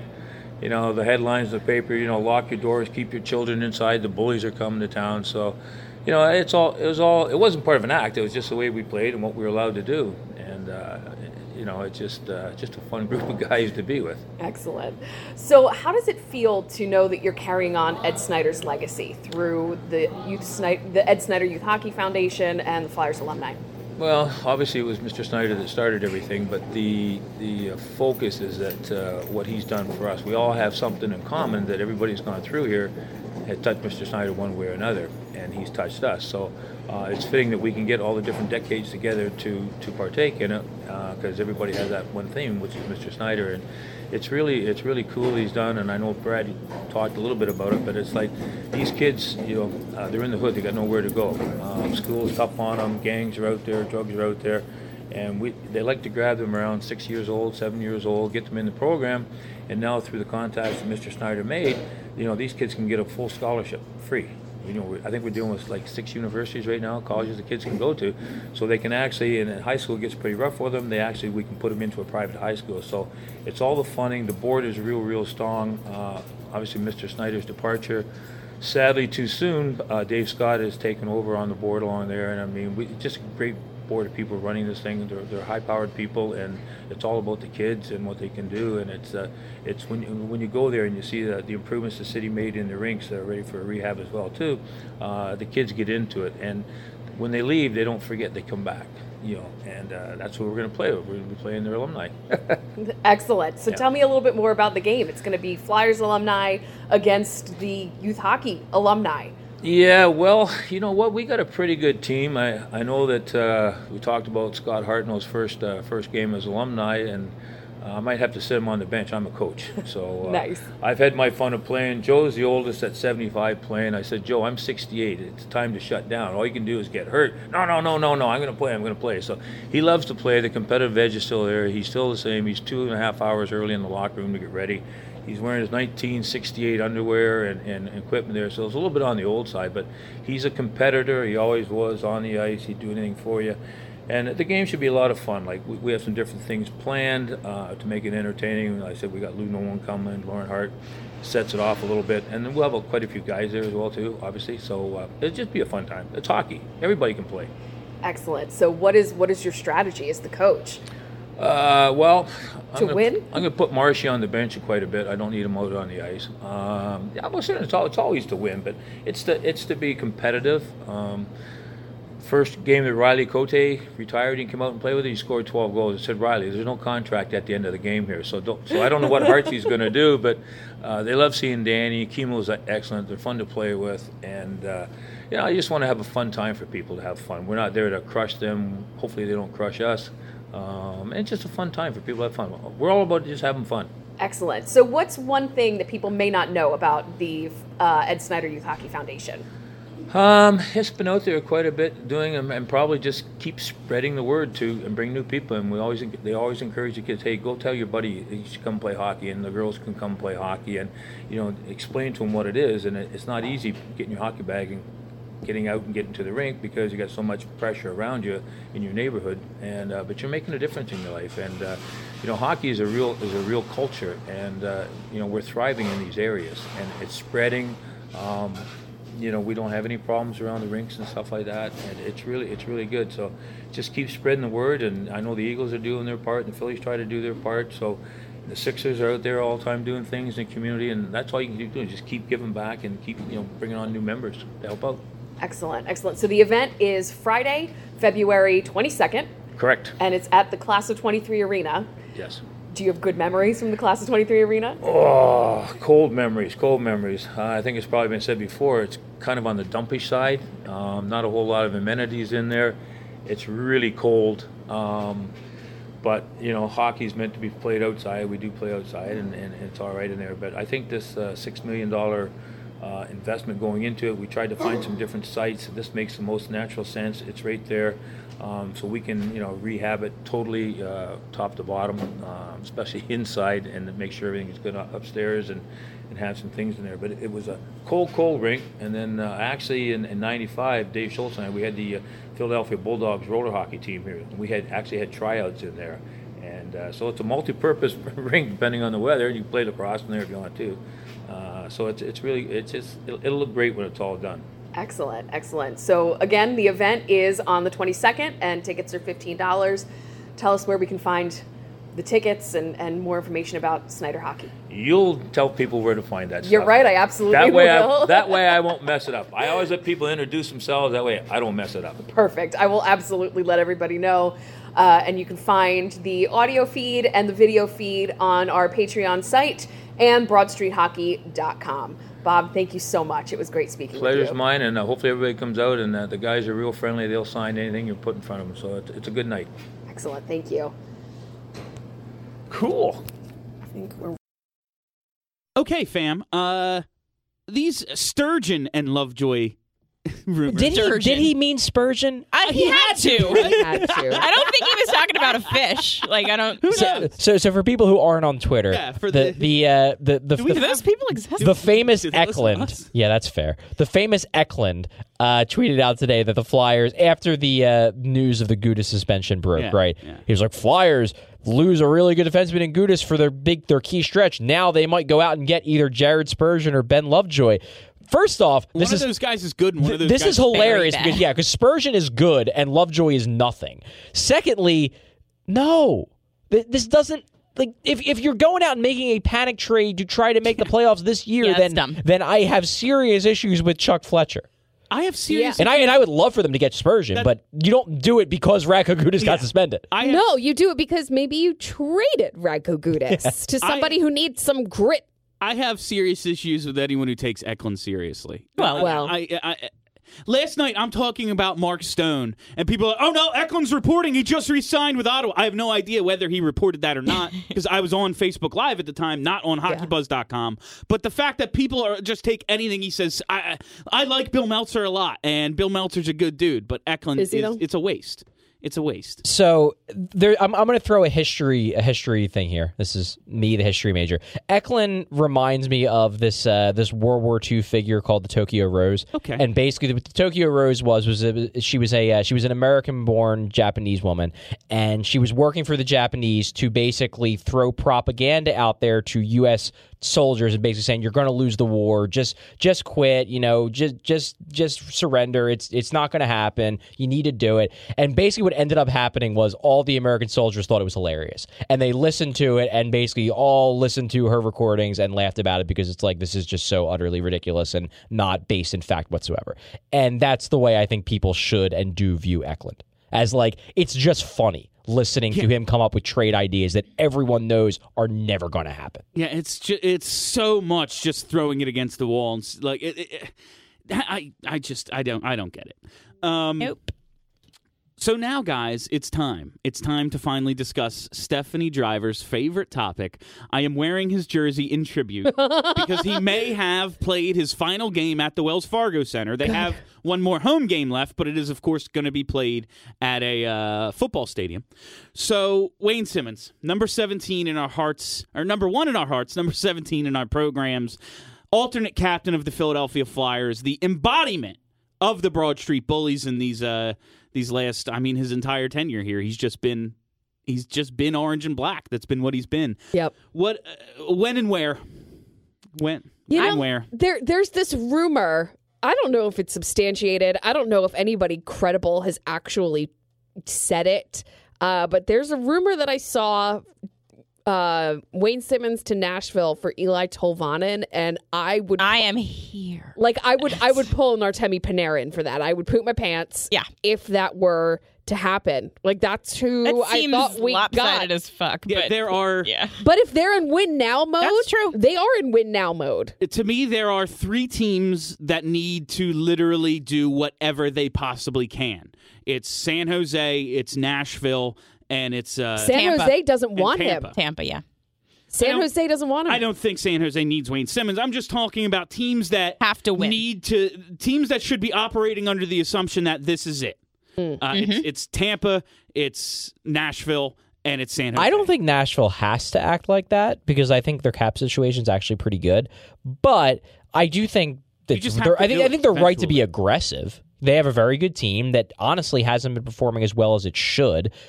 And the reason why Simmonds could theoretically fit with Nashville is that I Oh, their almost cap situation's real good. yeah, actually. I almost wonder if they would consider signing him. That that's the intriguing part about the Nashville thing is because they have the cap to consider re-signing him. Peter Laviolette, Laviolette loves Wayne Obviously, Simmonds, yeah. and Peter Laviolette has been not so subtly hinting in post-game press conferences after his team loses games over the last two months that we could use more grit. Like it, that, he's he's trying to send a signal to to Poile to like get me someone like a Wayne Simmonds, if not Wayne Simmonds. So I could see that being something they prioritize. Granted, they got they got Boyle, so they got that like net front guy. But let's be realistic. Like Wayne Simmonds is still a better net front guy than I was gonna. than I him. don't know if it's still struggling, but I know their power play was a real issue for a lot of this season. yeah, and it's still. Yeah. Okay. Yeah, So so he could you help there, You, you could would help think. there. You would. Yeah. You would. With the defenseman they have and his ability to get in front, you would think he could help. Would they give up Tolvanen? I mean, if they would, that would be awesome. I'm not, I'm not holding my breath, but it'd be cool. There have That be been cool. Tampa rumors as well, and then also today. I don't know if it was just PensBurgh speculating, but they put up a post about him coming to Oh, Pittsburgh. God. I could not see them trading. Wayne I Simmonds think I don't Pittsburgh. think they would that- trade with. That was PensBurgh, I believe, trying to rile up the Flyers fan base. Oh, I, That's- I don't care. I, I, mean, believe what that was. it try, wouldn't- fam. It wouldn't bother me if they traded him to the. I wouldn't be. Oh no! How could you trade him to the pen? Like, take the deal that gets you the Yes. most. If that, like the Charlie Coyle trade, if all you could get for Wayne Simmonds was Ryan Donato and a fifth, I'll take it. I'd rather more, but if that's what it is, I'll take it. If you can get more from the Penguins, if you can get more from uh, Tampa, whoever, I just want the most I can possibly get for him. Do you think Wayne Simmonds is more valuable than Charlie Coyle? We this was this is an interesting question because we couldn't quite figure it out during the the SB Nation mock draft over the summer. I think it depends on what the team needs.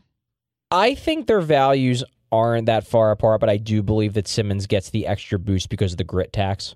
Yeah. that, Oh, yeah. that, that Coyle does not have. You know, Simmonds brings the he's great in the playoffs, whereas Coyle is just well, he's okay, but he's not doesn't have that man. I want him on my team in the trenches for the playoffs. But if you look at if you say that Coyle, the, the return they got for Coyle is something like the floor for a Simmonds return, like Brian Donato is a pretty good prospect. He's pretty good. He's he's got he's had an NHL experience. He's a he's a good. I would call him like a good B prospect, and that's probably your floor for a Wayne Simmonds trade. I would think, as long as Fletcher doesn't really muck it up.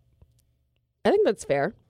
I uh, watching last night. I don't think Tampa needs Wayne Simmonds, but if I was Tampa, I would do everything I could possibly do to bolster anything. Yeah, If- we- If, if I can improve a Could they little bit, afford I'm him? doing it. I talked about I think this it with fit. Matt on checking out the competition. He's actually the one that told me about this rumor, and he said the same thing. Like they don't really have a spot for Wayne Simmonds that makes sense in their top nine, so he would probably be a fourth liner there, which is a good problem to have if your team's so good that Wayne Simmonds is a fourth liner. But then, are you getting the most out of Wayne Simmonds if you're playing him fourth line minutes? Um, probably. If you're putting him on your power play, I would say yeah. But he wouldn't even be on the top unit because No, he their would top, be their the top second unit is unit, so yeah. stacked. I don't. I, Yeah. I'm, I'm looking at their top unit last night, going, "Oh my god." Yeah, second how, unit for How sure. did they not score every time? Like that's why Nashville always made sense to me because like they could put him on their top Yeah. unit Mm-hmm. in some way. I, I s- I wouldn't want to push anybody out of that top unit in Tampa. It's it's scoring at a thirty percent efficiency rate. Um, Don't change a thing. Toronto. Any? I, they just don't- don't want him. They Yeah, I just don't don't. so. Yeah, that's. Uh, it looked like from the outside, it's like yes, he's a fit, obviously, but then when you get into it and look at what Kyle Dubas is looking for, it's just not Wayne Simmonds. Uh, I would like him to go there because I think they're a really good team. But That's And kind of why I want going him to go to. Tampa Yeah. because they have a legit shot. It would be fun. uh, the Watson interview now is this which Watson? Joe. Joe Watson now. We're going to throw it over to one more interview for you. We have Joe Watson ahead of this alumni showdown on Friday the 22nd. That's the Friday one. the 22nd. Yep. Joe Watson.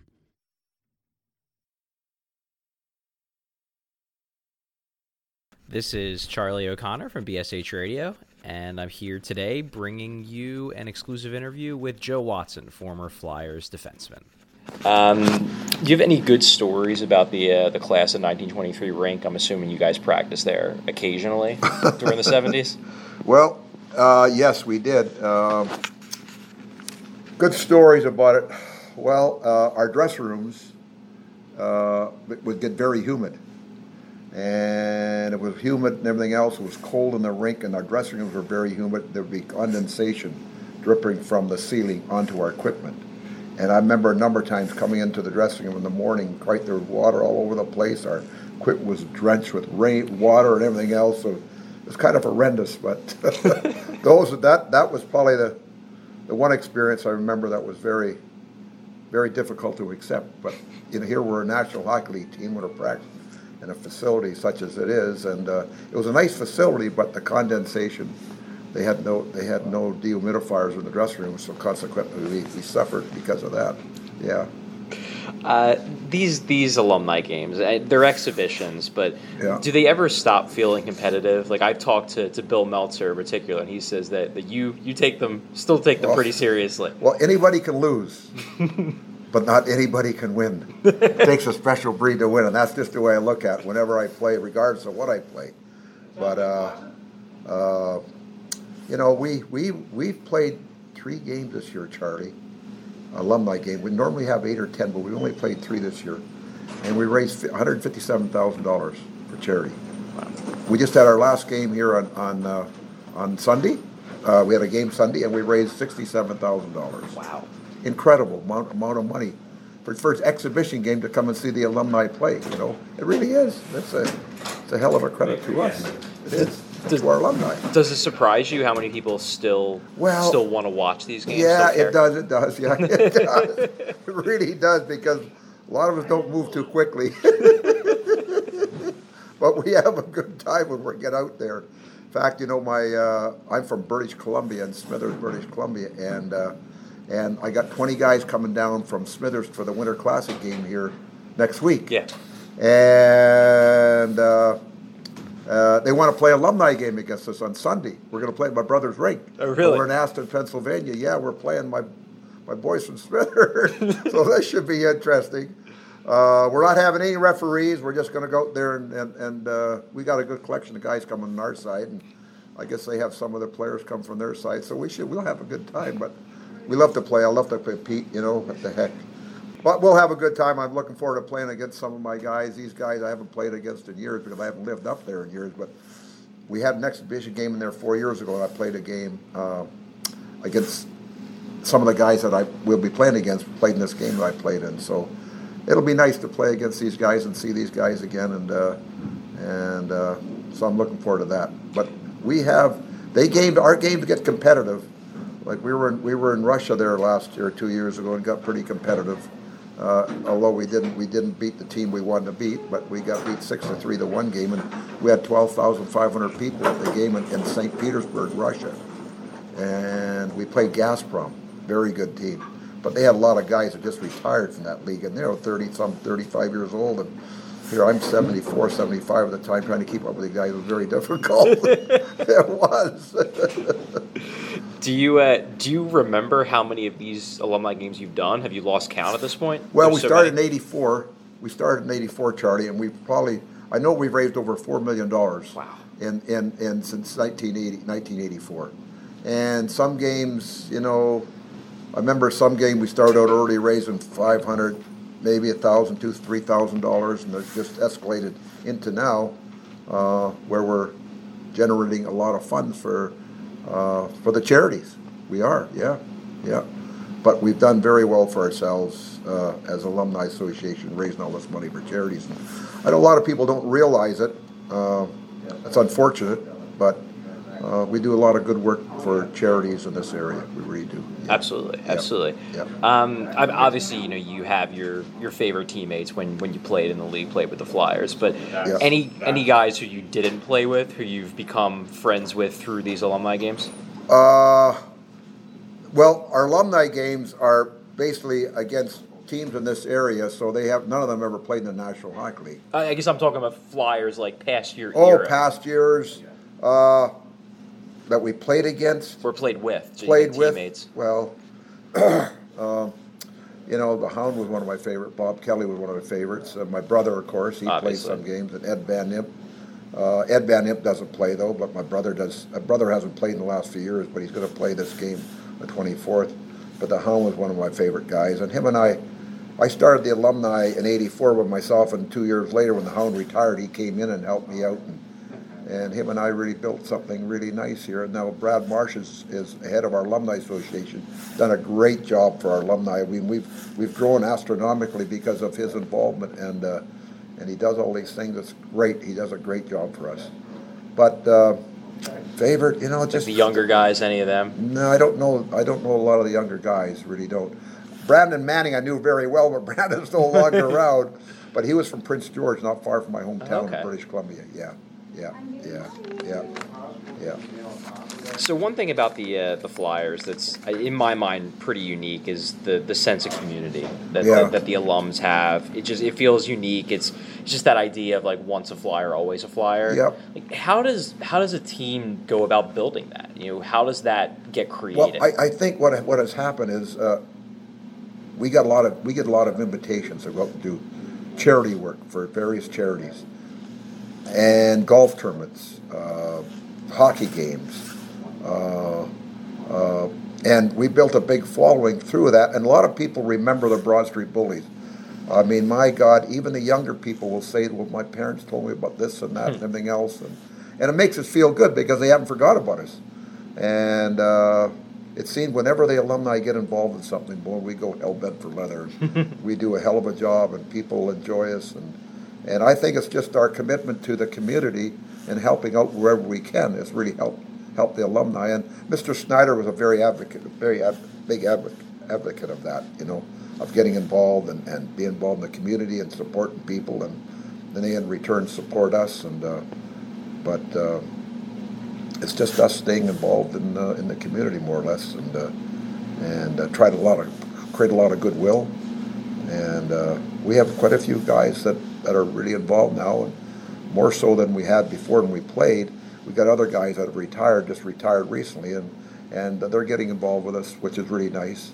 Uh, they made so damn much money; they, they're not going to make much money playing alumni games, but they want to get involved, and it's because Brad Marsh has done a great job organizing everything. He's done a wonderful job. it seems like once you know once the wheels get in motion obviously there's a lot of work behind the scenes but it seems like everybody involved just takes a lot of pride in, Yep. in keeping it Yep. together and keeping what you've built together Well, take a look at the bike race that Brad Brad's created. Oh Right. my God, am I? They're getting more and more people involved, and a lot of people are coming out now supporting it, making a lot of money for charity. Uh, there's just a lot of things, a lot of things. Golf tournaments, we have golf tournaments galore, and we invariably always go there. Two or three or four of us will go to these golf tournaments and, and help out, bring them, bring them in, in, you know, bring them things they can auction off or or, or whatever. Uh, and people really appreciate that, and we love being invited to something like this. And as long as we're respected when we go to these places, because some people will come up and not even say ask you, they'll just could I have an autograph, not say please. If people ask me for an autograph, they don't say please, then I don't give them an autograph. I don't give them an autograph. There's no way. Uh, so that's that. That's Yeah. that. Yeah. Uh, last question, and this is uh, you, you talked about about Mr. Snider. Do you have a, a favorite Ed Snider memory? well, I'll tell you, I want to go back to the very first year. Okay. The very first year, we had training camp up in Quebec City, and uh, we're having training camp. And uh, one day, I see this guy walk in the hallway. I didn't know who he was, and and as we went by, he said hi, and I said hi. I thought he may be a press guy or something like that. And one of our guys mentioned that's our owner. I said, "What do you mean that's the owner? He's too young to be an owner." and it was Mr. Snider. He was the owner of the team. And I said, "He's too young to be the owner." And then he had his kids there with him, and we're having a meeting one day. Uh, Keith Allen was our, our coach, and we're having a meeting in the room, and his young his kids were running around throughout the rooms, everything else, and we're having a meeting in this room, and the kids are going back and forth through the room. For Christ's sake! Somebody says, "Well, who are they?" Who are they? And they're, they're Mr. Snider's kids. I said, "Really?" oh my God! It was kind of funny, uh, but you know. Uh, I couldn't believe I met the owner. I didn't know it was the owner of the team, for God's sake. But there's many stories about him, but that probably sticks out sticks out in my mind how I first met the owner. yeah.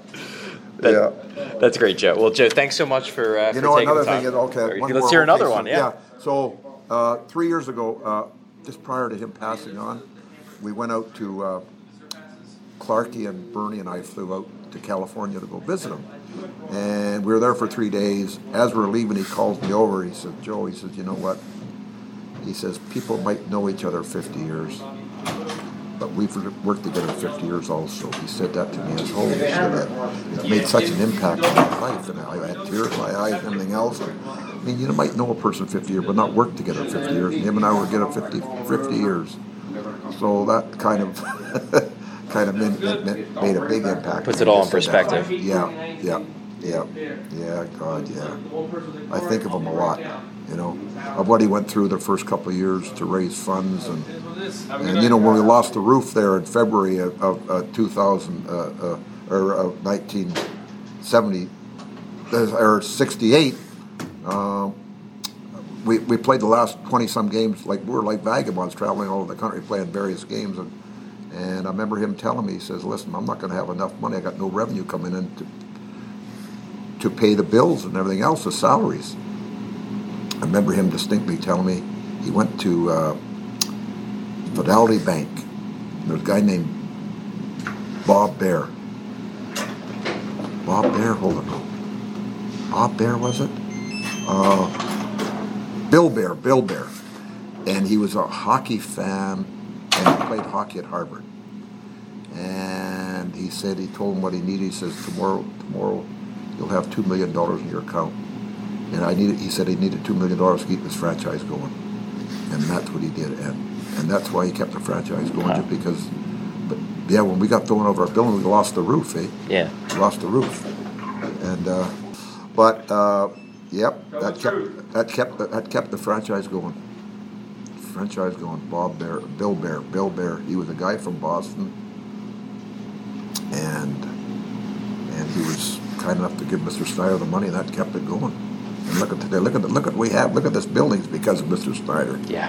Uh, Spectacor. Spectacor was he started Mr. Snider Spectacor. He started uh, uh, uh, SMG. Uh, you know, Spectacor Management Group, which which he sold, and then he started a new company. But it's all because of Mr. Snider. His vision.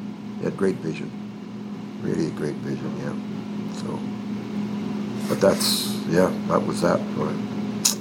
Yeah, I talk to him. I, th- I think about him a lot, and I think about situations we've had here, and he's not around, and I, I wonder what he would do. and I think I, I have an idea what he would do. Especially we were struggling, we were struggling a while back. I, he wouldn't have stood for that very long. I, I don't Oh think so. No, no, no, no, no, no, no. Oh man. Well, Joe, thanks so much. Yeah, for, uh, Charlie, for yeah, taking God, the time. yeah, really definitely. appreciate it, and good luck in the game. Yeah, thank you. We'll have a good time there. I'm sure. I'm sure. Yeah, I don't know what kind of a team they have, but we got we got a lot of good players, so it should be a lot of fun. Yeah. I'm sure. I'm sure. yeah. All right. Well, again, thanks a lot.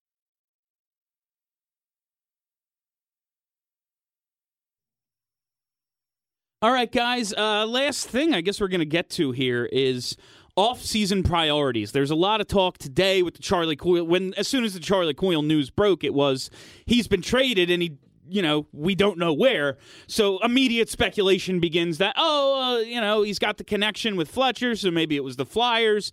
Uh, turns out that's not it. But you know, the Flyers do need help at center. I believe center is a major priority for this team. I want someone better than Charlie Coyle.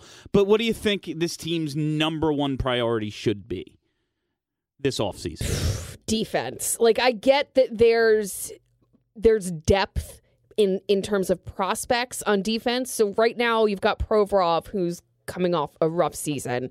You've got Ghost coming off a rough season. Um, Andrew MacDonald, garbage. Uh, Radko Gudas may or may not get traded. Um, who else do we have? Who else is on defense? Robert Sandberg. We got Haig, Haig, we got Morin, we got Myers, Sanheim, good. Sanheim. Very Um, good. Myers, prospect, we don't know. Um, I mean, we we we.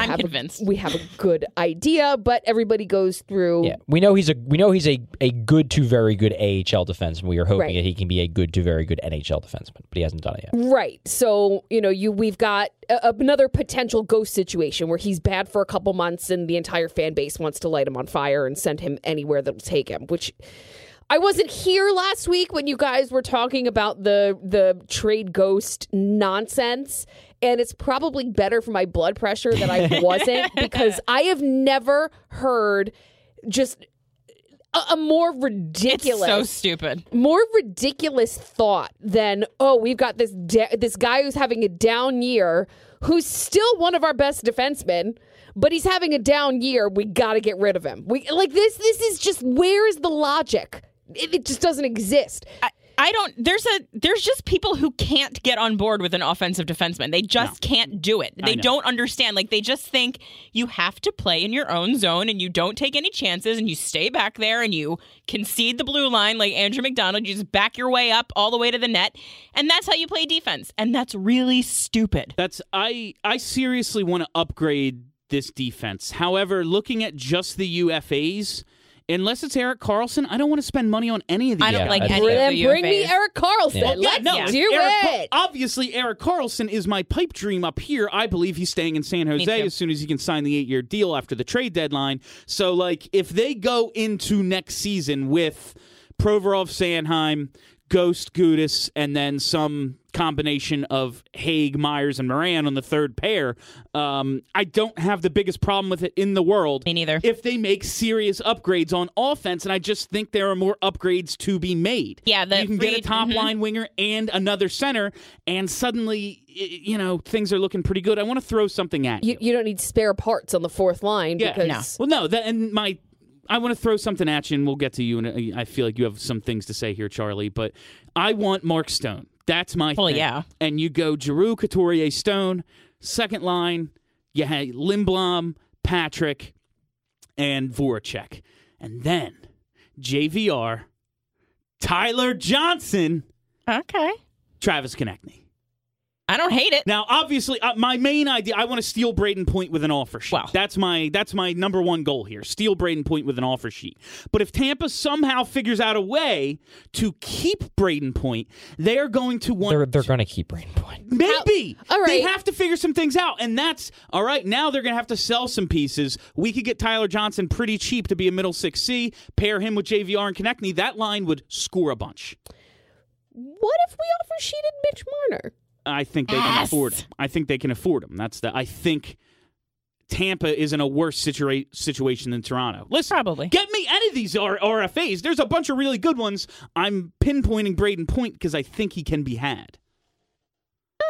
Poke holes in my logic. I I kind of like it, and I don't know what to. I don't know how to feel about the I fact just- that I think you might be onto something. I something. think Kelly's leaning into the chaos is maybe what's that's what I'm happening doing. here. Yeah, I I mean it's fine.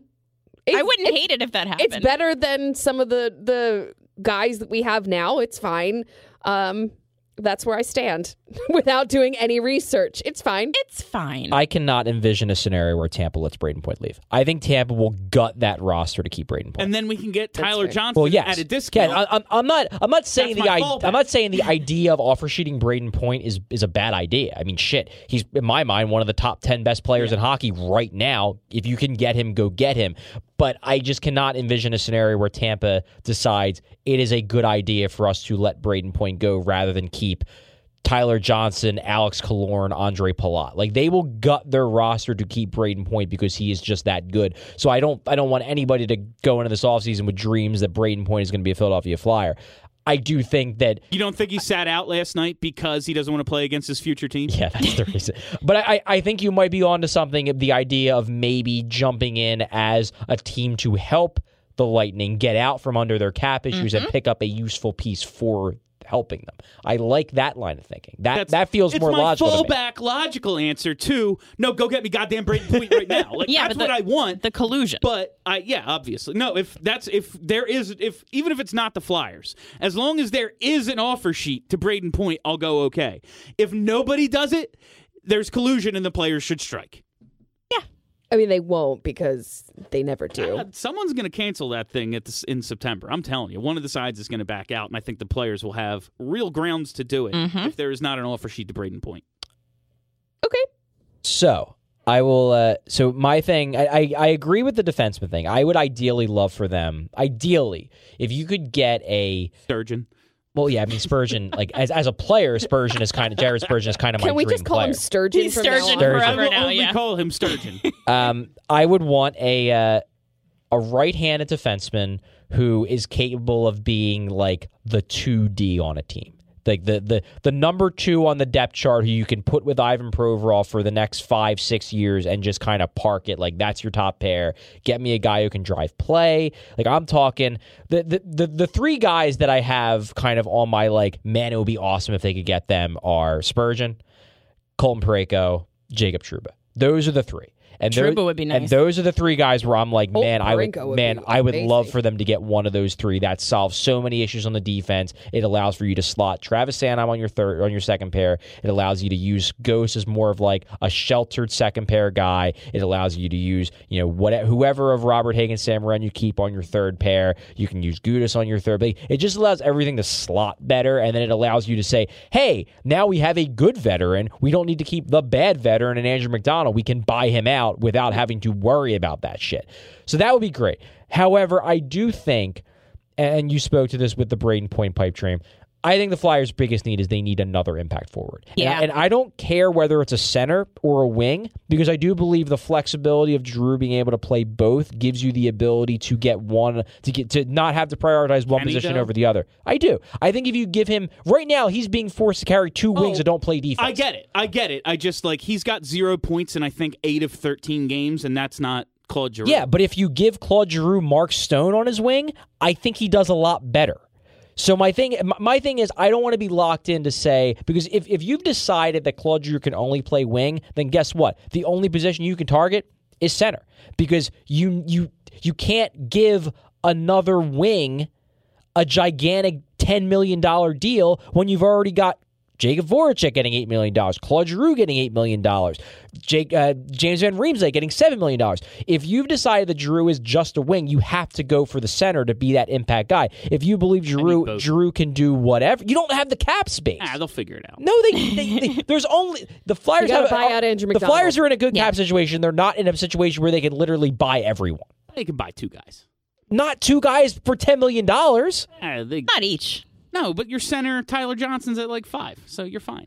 All right, guys, that is Okay. all the time we have for you on BSH Radio this week. Thank you so much for listening. We will be back after the trade deadline, so uh, I'm sure we'll have an ice sport or something by then. Uh, we'll have all sorts of content coming at you next week. Of course, we will be at the Alumni Showdown on Friday, the 22nd, so come out and see us there. If you can't make it, sign up for that Patreon. All the proceeds go to the alum or not the Alumni Foundation, uh, Snider Snider, Hockey. Snider, Yeah. Snider Hockey. So that's a good cause. Do that.